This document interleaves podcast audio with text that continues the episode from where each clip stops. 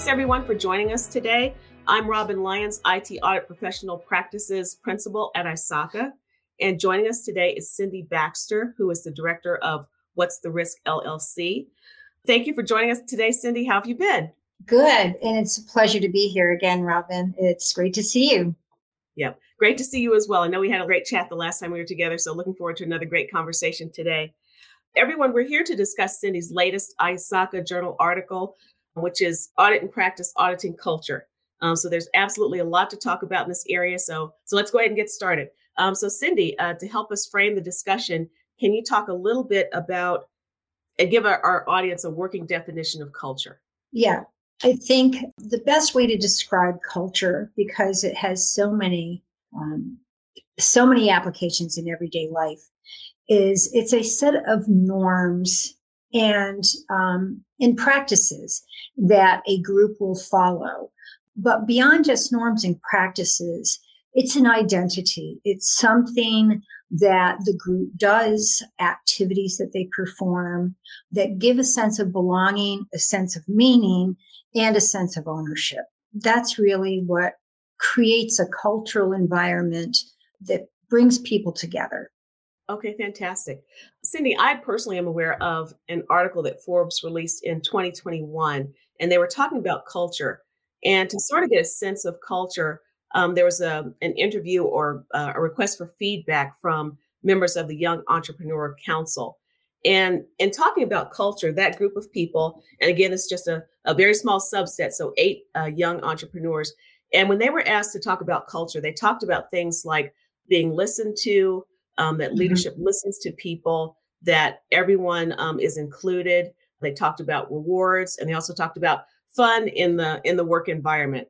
So if we look at at that as how some people define culture, and sometimes organizations and executives in particular uh, look at culture from a different perspective. They look at it from, I guess, a subset of ethics in culture. And I think that's driven sometimes by compliance efforts where um, mm-hmm. There has to be some sort of ethics in place that helps an, an organization be compliant. So, looking at those two very different perspectives on culture, how do you think that auditors can, uh, how do they actually look at culture, knowing that employees and executives have very different perspectives of what culture is? Yeah, Robin, that's a really great question. And it's it's a really good dialogue for you and me to have because when I think of culture um, in the the definition that I just provided, it means so much to different people. How people identify um, is very personal. And and I think the interesting thing about this, I mean, let's face it, you and I are talking technology. And here we are, and the conversation is culture. And and there might be people in our audience that are sitting there saying, what does this have to do with IT? I mean, really? And the way I look at it, and I'm interested to hear uh, how you feel, but the way I look at it is the results of my audit or my risk assessment really depend on the culture of the organization or the group that I'm auditing. If I don't understand where they're coming from, then I'm not going to be successful in getting my recommendations considered. So suddenly technology needs to consider culture. Now, to your point, when you start to think about employees and you start to think about leadership, everybody's looking for something different and we all have different needs. And, and again, revolving around culture is really important because as I mentioned in the definition, there's that need for a sense of belonging. And let's talk a little bit about you know the forbes article you know the ping pong table the free coffee the i want to wear what i want to wear i don't need to sit in an office with four walls. I should be able to do this and that. I should have freedom. There's so many things that all of us want to do but i think what all of us want to do at the employee level is make sure we have that sense of belonging and critically a sense of ownership. That's where I think there might be a tie in with leadership. Because, of course, what leadership is looking for is responsibility, accountability, results. And all of those things, especially if we're talking systems or applications, revolve around productivity that people either decide they're going to do, they're just going to decide in teamwork or not.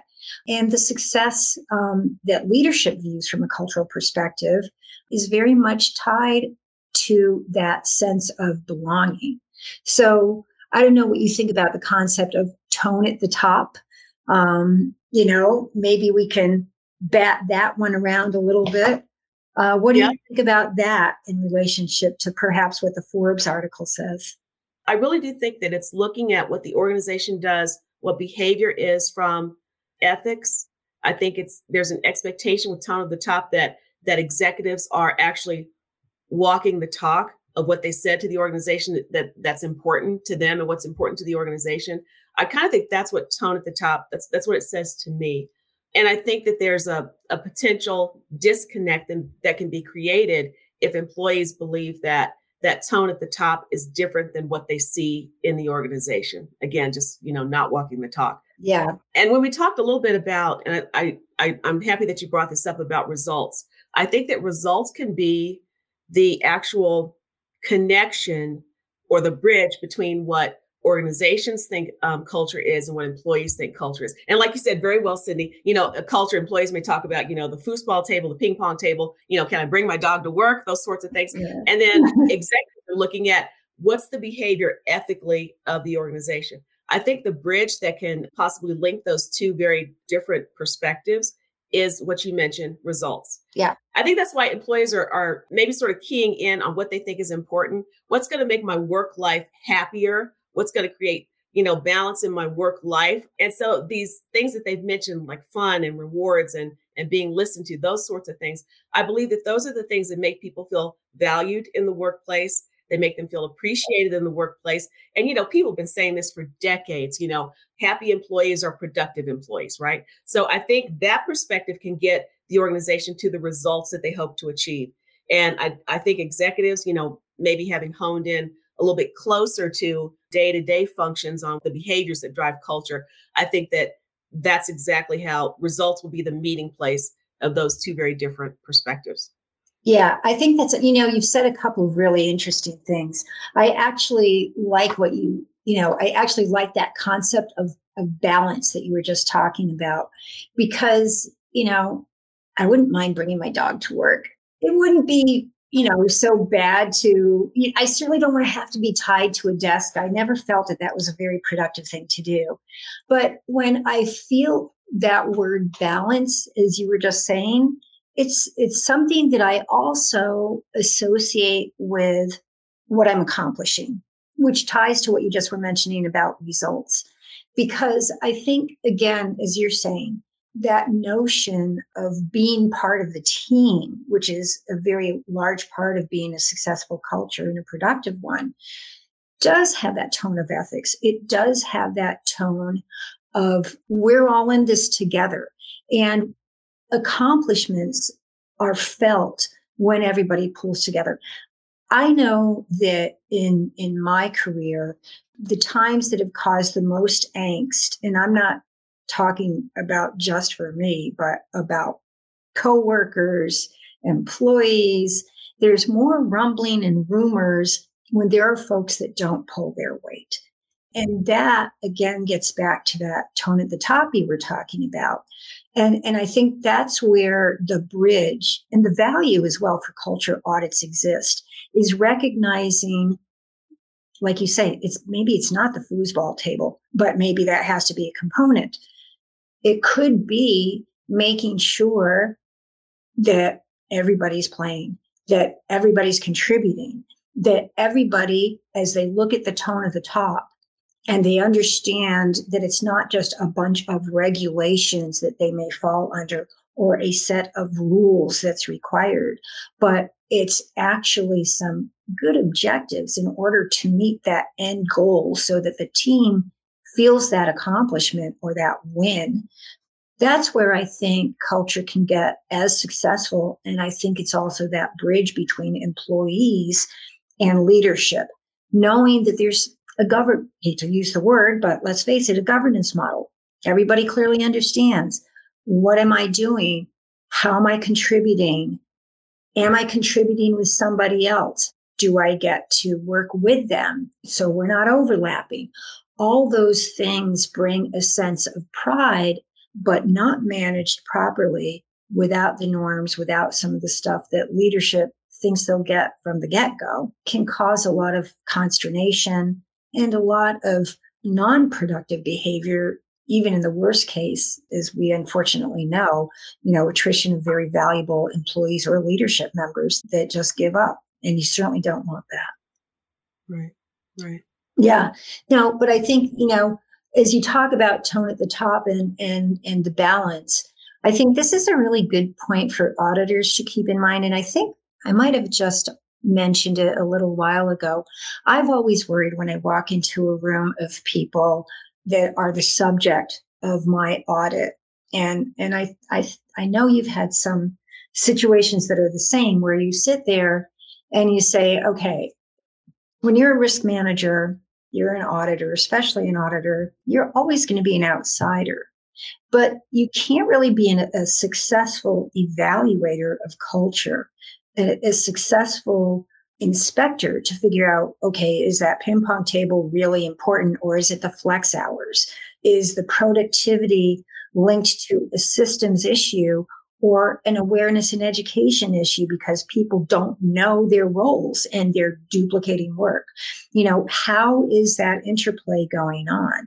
And in order to get some of those details from your audience, there has to be a certain level of trust. There can't be that that feeling of uh oh, here comes the auditor. Hurry, put all this stuff in your desk, take that stuff off the wall, erase the board. We don't know what they're going to do next.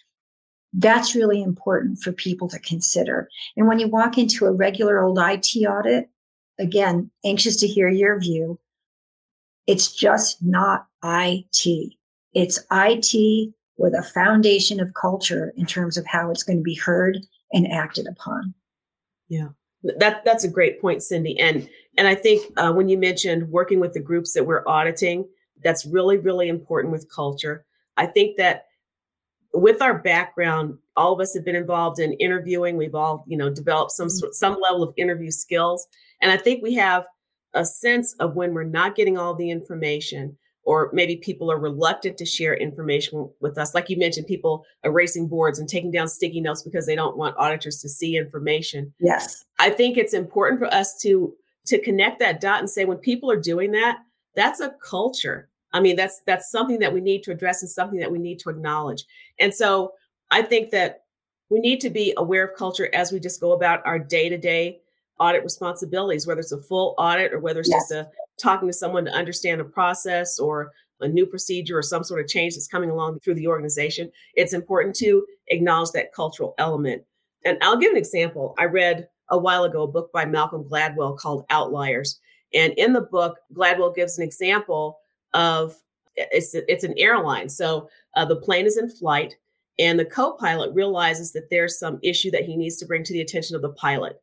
And so he does so on a number of occasions, but each time the pilot says, no, we're not going to do this. We're going to proceed on course. And long story short, unfortunately, there was a crash and lives were lost. And so the culture that was at play here was that the co pilot was to defer to the pilot, period, regardless. And when the co pilot was raising these concerns, he was actually stepping outside of bounds doing that because he knew they were in a serious uh, situation. But that culture that was so deeply embedded that uh, you're second to the pilot, the pilot calls the shots. And unfortunately, the decision that the pilot made uh, not to listen to the co pilot resulted in, in lost lives. I know some of us may be in industries like that. Most of us probably are not. But um, I do think that being aware of culture and the potential outcomes that that culture can result in in organizations, I think that's really important.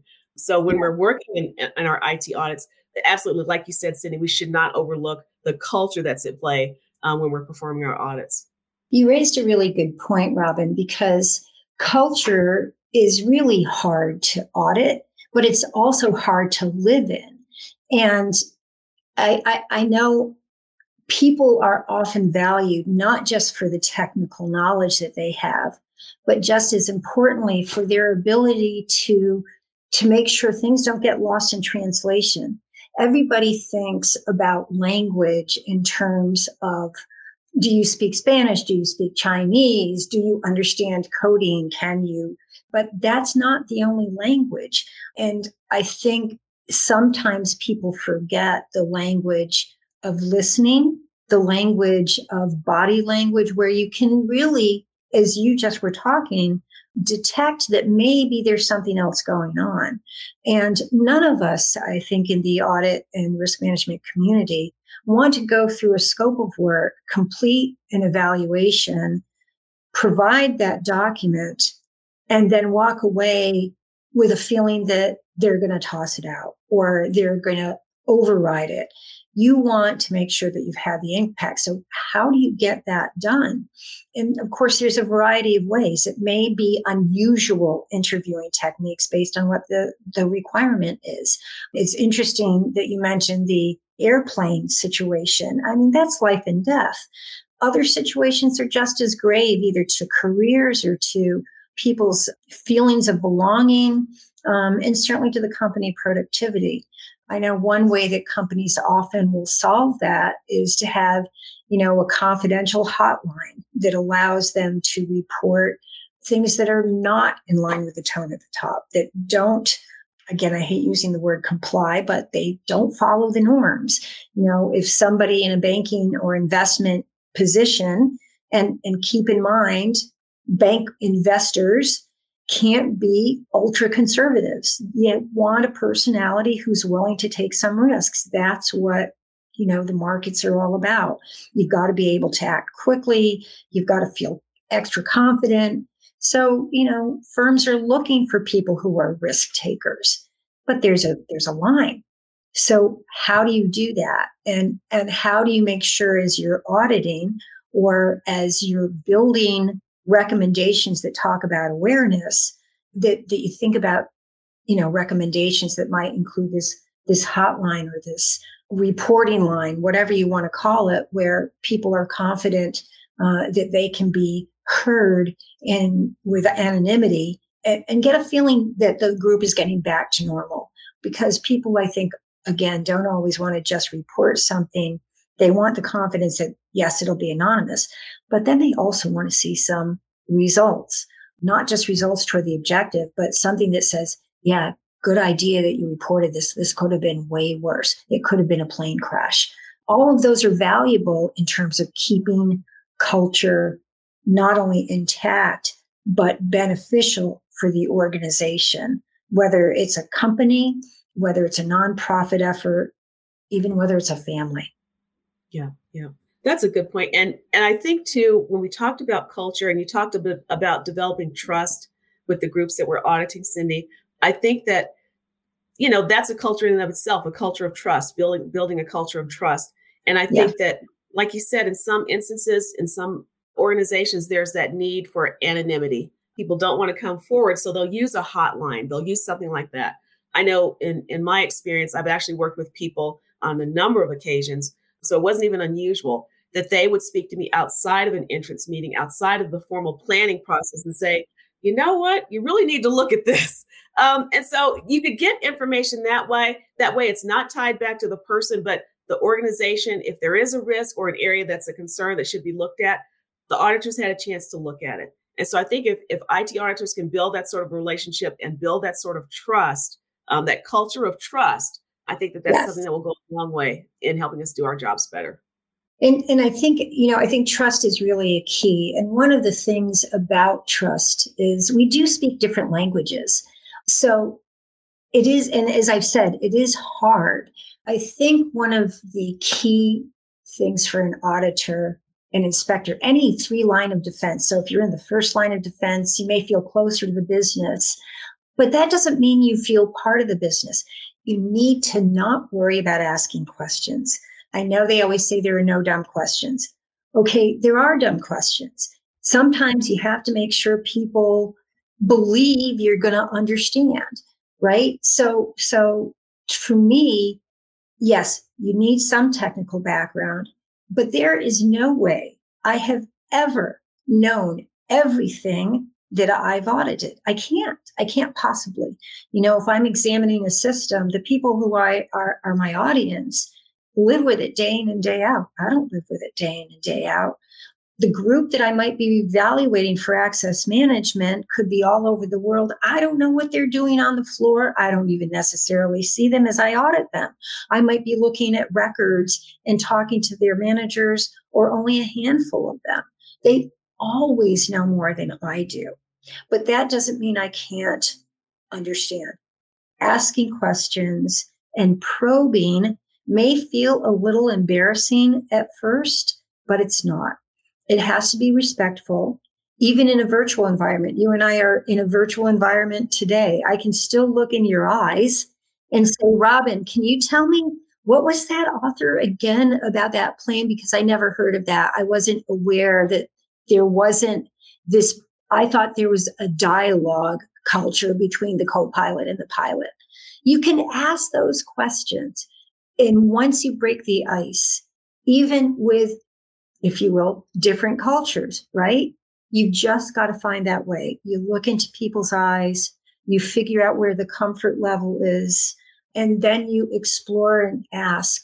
And then, you know, you can make sure that you take that knowledge and feed it back in a fashion that shows you understand.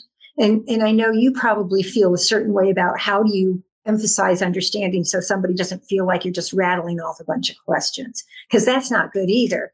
If i'm going to be asked a bunch of questions i certainly want to i don't want to keep talking about something and i know i'm looking at somebody who's going has blank eyes and they really don't know what i'm talking about you know? So I, you might I, I know you have ways that maybe reinforce you know yes i got it. I get it. And now i'm going to ask my next question. Yep yep I think that's great. I think that's a, a great part of what we do as auditors.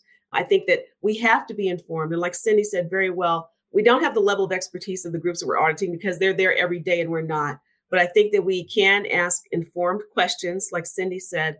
Another thing I think that we can do is to actually rephrase or repeat what we think we know and then ask that person for confirmation is this correct and then they can they can bring you in where you where you know you may have some information that's not correct and say and then confirm what you do have correct. That's another way to make sure that you have an understanding.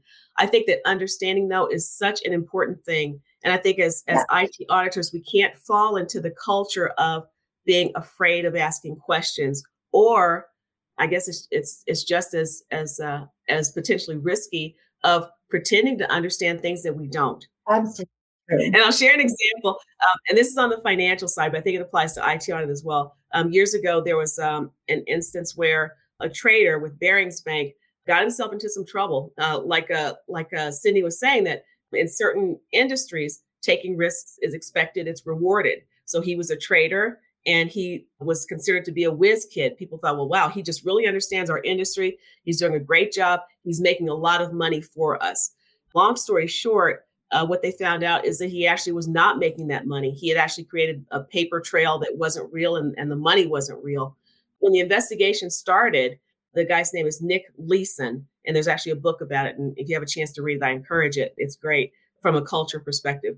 And he said in the book that he knew if he could get the auditors to nod their heads yes that they understood, he knew he was he was free. He was uh, he was in great shape because no one was going to question what he was doing. And he said he knew that what he was telling them made no sense. And he said, I'm giving them this story that makes no sense. I'm using all sorts of words that don't really relate to each other. But if they nod their heads, he's like, I know they're not going to question me any further. And so I think we really need to be aware as auditors that we need to make sure that we understand, really and truly understand, and never give anyone the impression that we understand something that we don't. Yeah. And I think even further, getting back to the concept that you were talking about in terms of building trust, what I've certainly found is, you know, as people get to know me, because it's like year after year, you're certainly getting to know the people you're auditing, unless you're leaving the company every year. Um, so most of us don't do that. Most of us come back to an audit. Most of us are part of a continuous improvement plan. So that builds that level of trust between the audience and us as auditors or inspectors. And, you know, you've asked your questions. You know what? You can actually say, hey, could I look at that? Or could I try that? Or do you mind if I see how you do it? And invariably, I have to say, even the people who I felt were the least approachable start to warm up to the idea that they're showing you what they do and people are proud of what they do that's the positive side of culture no matter what people are doing when you're interviewing them or whether you're looking at what they're doing and they know you get it they know you don't think you're the expert they have a good idea that you're not out to get them or cause trouble for them they start to feel a sense of hey this is all about me. This is really great. And and it is so certainly a very positive aspect of continuous auditing and monitoring is something that recognizes the value of each individual as they contribute or each manager as they pull teams together for a common goal. And again, it emphasizes how technology, which is the underpinning of everything we do nowadays, has to have that aspect of culture included for our results to be successful and for the recommendations that we put forth to take effect. That's a great point. Great point. I know we've covered um, continuous monitoring. Is there anything from an assessing cultural risk and continuous monitoring that you'd like to share, or or actually any other point that you'd like to mention? Uh, uh, because we we um, actually need to wrap up for today. We've considered a lot of great things, I think, from a, an auditing culture perspective. But any sort of last um, words or thoughts that you'd like to share, Cindy? Yeah, definitely. What I'll do, uh, you know, I think there maybe are a few key takeaways that I'll just emphasize and these are also included in the article I've written. And by the way, the article is kind of a fun thing because it has a couple of fictionalized stories. So I think readers will be able to put themselves in the shoes of, of the folks in the article. You know, we've all been there where something's been odd. But when you're doing a cultural audit, I think there are a couple of things to remember. First off, is um, you really need to look at the risks and understand what do they do to the organization things that are a dramatic risk, whether it's a market risk, whether it's a regulatory risk, need to be taken care of expeditiously. That said, the results of a cultural audit are time consuming and take a long time to be put into effect. So, understanding the risks, having all parties understand those risks and the impact is really critical so that people either stick with the audit or decide that they need to look at something else based on what that risk is. Cultural audits are time consuming. The impact of the risk has to be understood, and people need to agree on how to deal with it. The next item is you've got to pick the best approach. And this comes up in my article a little bit. So sometimes you want to make sure that you're transparent with everybody. It's something that might be a new opportunity. Maybe it's low risk but high potential. And you feel really confident about the team, but you're going to go through a cultural evaluation to try to figure out how do we best take advantage of this. Informing everybody, having them take part in some of the decision making may be the right way to go. On the other hand, you might look at a situation and say, you know, I've got to have dramatic change. I'm going to bring in, or I've got new leadership. Leadership has new ideas. You've got a new CIO that might be something where it's got to be done very quickly and and then communications may not be as complete. But it's really important to figure out what is that approach going to be? Am i going to have minimal communications? Am i going to maximize communications? Who do i include who don't I include? Oh, by the way, I always recommend an objective, if possible, outside party, depending on how deep and personal the scope of the culture audit is, so that it has credibility. The other thing to consider is once you look at your scope, once you've identified your approach and, and you're ready to go, it's important to understand and communicate the roles that people have, certainly during the audit itself, but also for the outcome of the audit. So call it a RACI or, you know, some kind of a RACI that gives you the responsibility, accountability, who's informed, so that people understand how they fit in. So it's getting back to what's the best fit. And culture audits are most successful when people understand what their role is as part of the audit, what they will be doing potentially after the audit, how they might fit in, including if they may not fit in, so that they can participate as much as possible and that the misunderstandings are avoided along the way also as much as possible. I've said communication several times.